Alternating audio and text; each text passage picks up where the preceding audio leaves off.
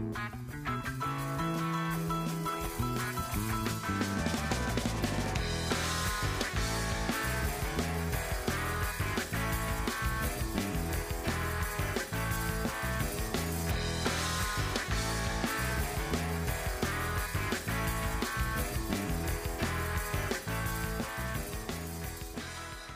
Happy New Year, everyone, and welcome to the January 6, 2017 edition of Colorado Inside Out. I'm your host, Dominic Dezzutti. Thank you very much for joining us.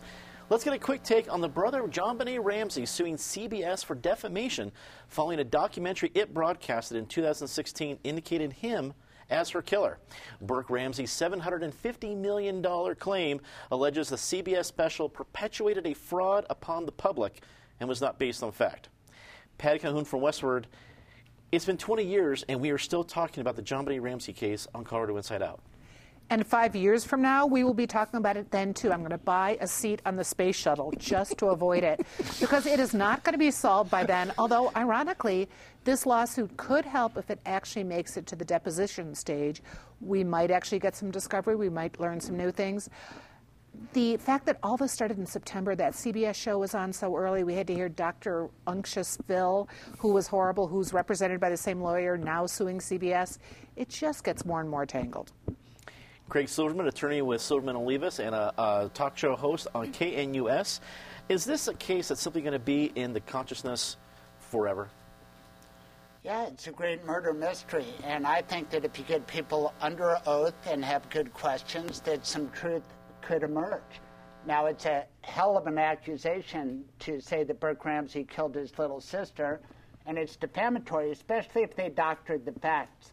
This is based on the book by Telluride Town Marshal Jim Kolar, who used to work for the Boulder DA's office. His book, Foreign Faction, did not get much attention, but CBS bought the rights, and then they put on a heck of a special. It was by far the best of any of them they built a replica Ramsey house in the old Fleming Law Building on the CU campus, not far from the crime scene. They got Henry Lee, Dr. Werner Spitz, uh, Jim Clemente, Laura Richard, and they went into it and they produced some new evidence, including enhancing the 911 tape where they claim you can hear John Ramsey telling his son, We're not talking to you. And Burke Ramsey is saying, What did you find? And Patsy Ramsey is saying, Holy Jesus. These are things that, destroy the Ramsey theory that Burke slept through it all. Then they have some interesting findings on the pineapple, and so it's going to be a fascinating civil case, and CBS has the resources to fight it. Eric, Eric Sondermann, political analyst, does this lawsuit simply perpetuate this tragic story? Uh, this story is going to be perpetuated until we have a conclusion to it. And this might be one of those. I mean, there are cases, famous murder cases, where there is never a final resolution. And 20 years in, uh, you wouldn't want to bet otherwise uh, on this one. Craig is probably the antithesis of me in this, not in terms of our conclusions, but just in terms of the level of depth that he knows. And I never went into that level of depth 20 years ago and, and, and, and haven't in the interim. But yet it is this strangely fascinating just because of all the circumstances of it. Um, you know, this upscale family, this little four or five year old, six year old beauty queen. Um, etc. I think Burke Ramsey, after those allegations aired, after CBS went the route that CBS went, he had no choice but to sue, whether he's guilty or not guilty. To not sue for defamation um, was not a tenable course, and I think I would not bet against Patty here in terms of her five year prediction. Natasha Gardner, senior editor of 5280. Uh, three quarters of a billion dollars sounds about right, right? Sure. it's a heck of a lot of money. Um, but the, the, the audience for this case alone probably warrants it. I mean, we've heard there's certainly been the, the stuff that has already come out and been broadcast in the last few months, but it sounds like Netflix is now going to do a, a series as well. So it never ends. It seems to be a sort of never ending appetite for this sort of story with absolutely no connection to the Ramsey case at all. What I'm fascinated by is, is why we, we spend so much time paying attention to this one child. I mean, I've done a lot of work on these type of stories. There are so many kids that are lost every single single day. I just wish that we could use some of those resources and a, a you know attention span mm-hmm. on some of those other cases as well. Well put. Denver Police Chief Robert White announced on Wednesday the department's new use of force policy set to take effect on March 1st. The new policy instructs officers to implement de escalation tactics, limiting the use of weapons when dealing with citizens. And the policy has been criticized by the police union and citizens alike for failure to include outside input in the initial draft. Patty, this feels like something where the Denver police are trying to do something right and still find a way to possibly do it wrong. What do you think? Well, it's not the policy that's the problem so much, it's the process that led to it. And if there's been a major problem with the Hancock administration, it's been that they are not transparent. They do not take public input, they don't talk about what they're doing. I thought the Denver Sheriff's Department had learned a pretty good lesson with Patrick Firman. They really, I mean, they were as public as public could be and maybe had way too many studies and way too many hearings, but at least when they came through with their new policies, everyone thought they'd had a, had a say. Obviously, communities care. The police union cares. You need to have that input. Even if you're going to ignore it, you need to collect it. So it's ironic that it's a pretty good policy. Even Nick Mitchell, the independent monitor, says looks pretty good, except maybe for some language. But he wasn't ad- advised in advance of what was coming down. So uh, I, maybe a B for the policy, a D for the process. Craig, as a former member of the Denver District Attorney's Office, you have a unique perspective here. What do you think of the new policy announced, and then how they should go about any possible public input? Well, there are some politics involved. You mentioned one, Nick. I'd mention Nick Rogers, head of the largest police union. He says he wasn't consulted. He's upset with the policy. Normally, cops like to be aggressive. This is sort of telling them to back off. The new game changer in my mind, and why this is announced now, is Beth McCann, who will take over for Mitch Morrissey come next Tuesday. Beth McCann criticized the Denver police and criticized Mitch Morrissey. And she's made it clear with Lamar Sims, who I worked with, Doug Jackson, who I worked with, both veteran chief deputies were involved in the decision making, which always seemed to be in favor of the police who did the shooting they are not going to be retained by Beth McCann. That word just came down. So there's a new day in Denver with a new Denver district attorney, and Beth McCann will be different than Mitch Morrissey, and I expect she had some input into the police making these changes. Eric, we've talked around this table many times, especially you with some great analysis about the optics of a situation. From what this looks like right now, how could the optics be improved from this policy and its uh, display for public input? I think Patty was probably right here in, ter- in, terms of bifurcating this into the substance of the policy and the process. In defense of the process, and I'm not usually one to jump to the defense of the Hancock administration, but in defense, when you talk, Dominic, about an initial draft, there's a key word in that phrase, which is draft. This is not a final document; it is a draft. Now people are being uh, are able to react to that draft, which isn't wholly inappropriate. Craig, I think, hit the nail on the head in terms of the transition that is taking place next week in the district attorney's office. This is a, a necessary transition. 12 years is a long time. And whether or not Mitch Morrissey's course of action and the chief deputies that Craig mentioned, whether that has been correct in a case by case basis, it is time for a fresh look. It is time for a fresh start uh, in that office. So, this is a, a healthy, uh, necessary changeover. The key here as I think all of us understand, is finding a sweet spot. You don't, and the, the, policy seems to try to do that, which is not just that cops need to follow the letter of the law, but that there needs to be uh, some human judgment of not just is it legal, but is it necessary? Is it rational? Is it appropriate? But at the same time, you don't want to handcuff cops so much that you end up with uh, Chicago and other situations uh, where you know the violence, which was already at high levels, just continues to escalate because cops are basically sitting on their hands for lack of public support. Finding the sweet spot is the key. That's a good point. We should remind our viewers that if you like to send input to Denver Police, you can be sent it to dpdplanning at denvergov.org. Natasha, you and 5280 have done some fantastic work looking at um, police issues, police force, a lot of stuff, especially in 2016. What are your thoughts on this issue?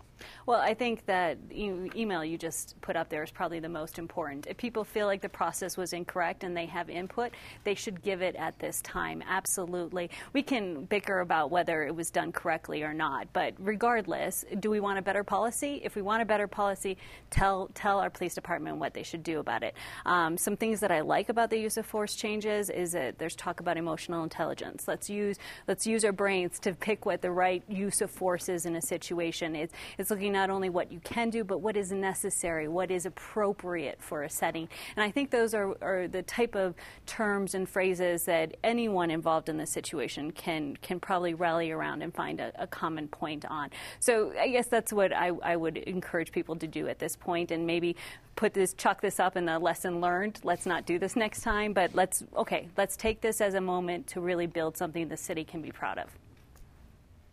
Six NAACP officials, including its national president, were arrested on Tuesday after protesting President elect Donald Trump's nominee for Attorney General, Jeff Sessions. Both Democratic lawmakers and civil rights groups have come out against the nomination, accusing Sessions of being racist, which Donald Trump has denied.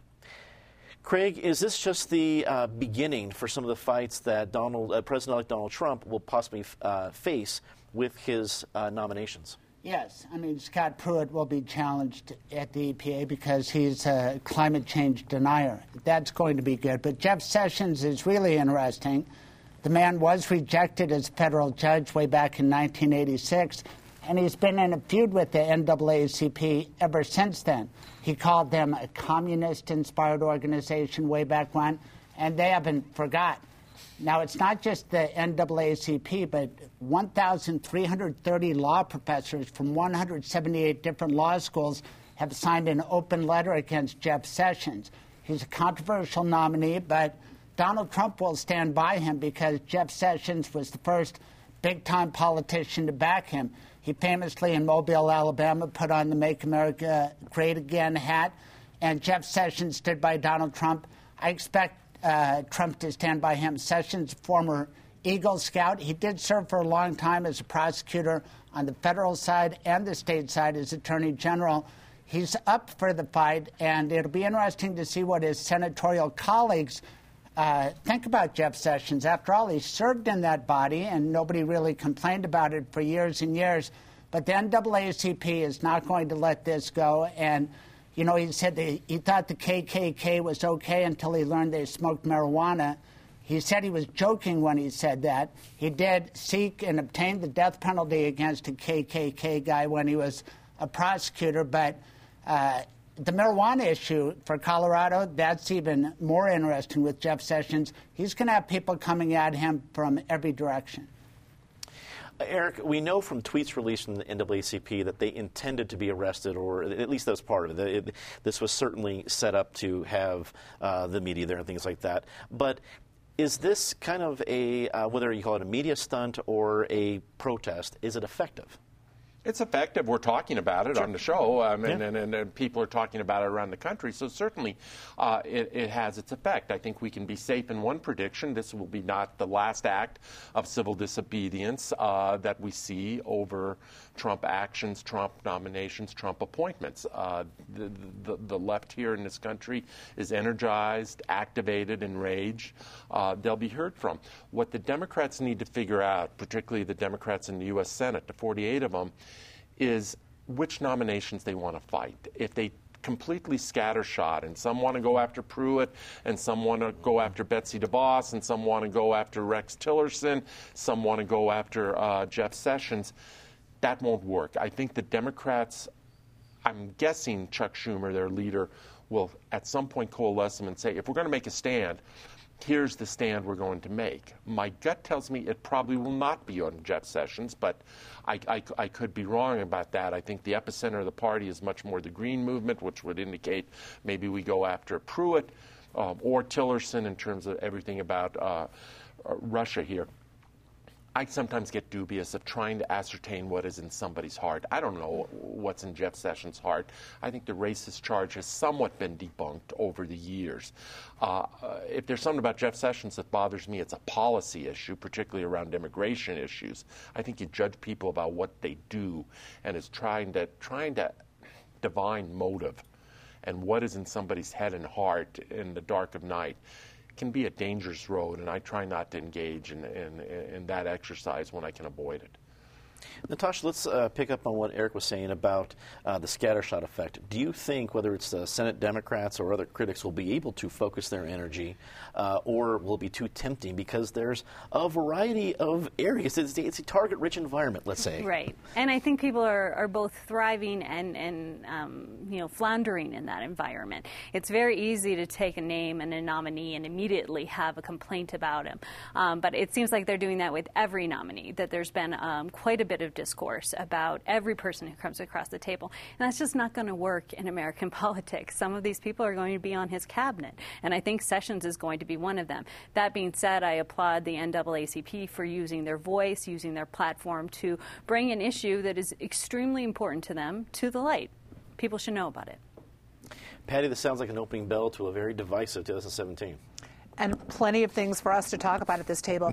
you know, one of the things we have to move beyond is labels, although pot smoking KKK members is one of the newest and greatest ones we've heard. But there are so many nuances here. There's so many uh, different reasons you might object to a, a, nominee, reasons you might like that nominee. I think Natasha's right that Sessions will probably make it through because he's been in the Senate for a while. That's not where they're going to pick the fight.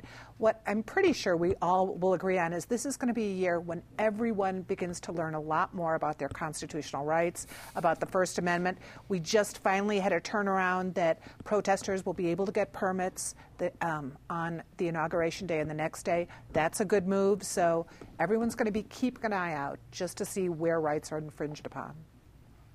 Three of the four Republicans in Colorado's congressional delegation opposed a private vote on Tuesday held by House Republicans to revamp the Office of Congressional Ethics.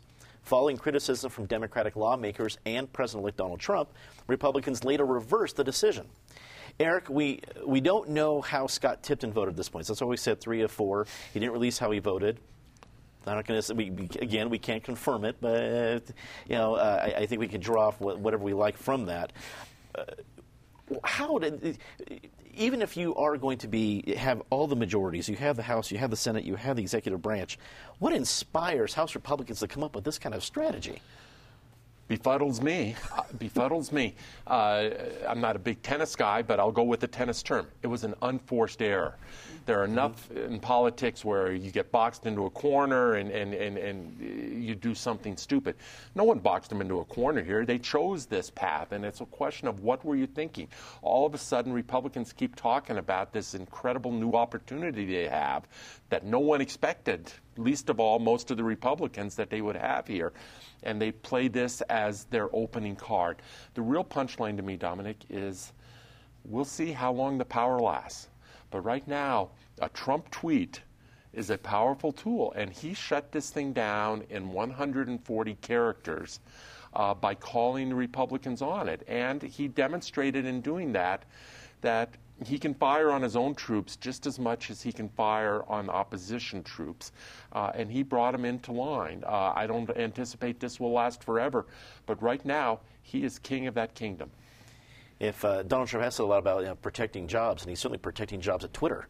Uh, you can at least say that much. Uh, Natasha, do do House Republicans need to be careful to not overplay their hand? If, if this is an example of what they're thinking, uh, it seems like that is a danger. What do you think? Absolutely. I, I, mean, I think that most people, if you would ask them to place a bet on what the first news out of this session would have been, it would have been about Obamacare, would have been about affordable health care, and then all of a sudden, it's them having to reverse course and give up power, which it, it, this this was a really baffling moment, I think, for most people um, looking at it. But I think, in addition to Trump's tweet being very powerful, it was a great reminder that the, the people are powerful too. I mean, we know that people took to the phone lines, um, you know, the good old fashioned calling their, their congresspeople and saying, hey, we don't agree with this, and it had an effort. And actually, that's become kind of a theme at this table today is a reminder that these people are, the, the, our politicians are voted in by us and we have a say. So I think we're going to see people using that throughout the term. So they have a pretty pretty great opportunity here to to make history. The question is, will it be history like they could this this ethics question, or will it be doing something that actually changes America? Uh, Patty, were you surprised to see Donald Trump err on the, the side of the critics in this case? I will say I was pleased. I mean, uh, and the fact that it had fast action. You were talking about playing a hand. You know, in bridge, the irony is you've got the trump card, and who who would think he could play it so well and so quickly on this completely boneheaded, tone-deaf move by the Republicans? You really wonder what they were thinking. Were they thinking we can do anything we want now because of the November election, or were they just not thinking? Craig, I'll let you finish it up. What do you think of what we saw out of D.C. this week? Well, the optics were terrible, and we found out who's the boss. Donald Trump is the boss, although he didn't tell Kellyanne Conway, who was on morning TV defending the move. Paul Ryan said he was against it. Well, you're Speaker of the House. Why did it turn out this way? I don't know any Republicans who are standing up and saying, yes, I voted for it, but it passed overwhelmingly. Our local legislators say, I didn't vote for it, but uh, it turns out there were more than enough votes until Donald Trump sent out his tweet and they reversed course. He established he's the boss. Certainly, the most powerful Twitter account around. Well, uh, since we had three weeks off, I'm sure we're going to have plenty of uh, space here, so I want to give us plenty of time to say our disgrace of the week. Patty, you've had three weeks to think about it. You're first up. I have about three weeks worth of disgraces, including you know another round of JonBenét stuff. But back to an old favorite. Frontier Airlines, for the people who were trying to get home for the holidays, who did take advantage of low cost fares, that's true. But just because you're taking advantage of low cost fares doesn't mean you need to be treated like you're worth nothing, which is what Frontier did initially with that first round of cancellations. They seem to be doing better now, but we, we wrote some stories. We collected some horror stories too. And some of the people who were stuck in the airport for four days, who couldn't get home for the holidays, who couldn't get a refund, just one bad story after another. Communications director left. Let's hope Frontier has a better 2017. I have a feeling if we created a, a CIO Disgrace of the Week Hall of Fame, they did have a special spot. Craig. Well, Thank you for letting us reach back a few weeks because I'm still stunned by the backstabbing of Barack Obama and John Kerry to the Jewish state of Israel. After they were voted out of power, uh, as Alan Dershowitz said, uh, this was undemocratic. Let Donald Trump have a stab at trying to have Middle East peace without allowing a UN resolution that puts Israel in a bad situation, will be hard to reverse it wasn't just Barack Obama and the failure to use the United Nations veto. It was John Kerry with that ridiculous one sided speech.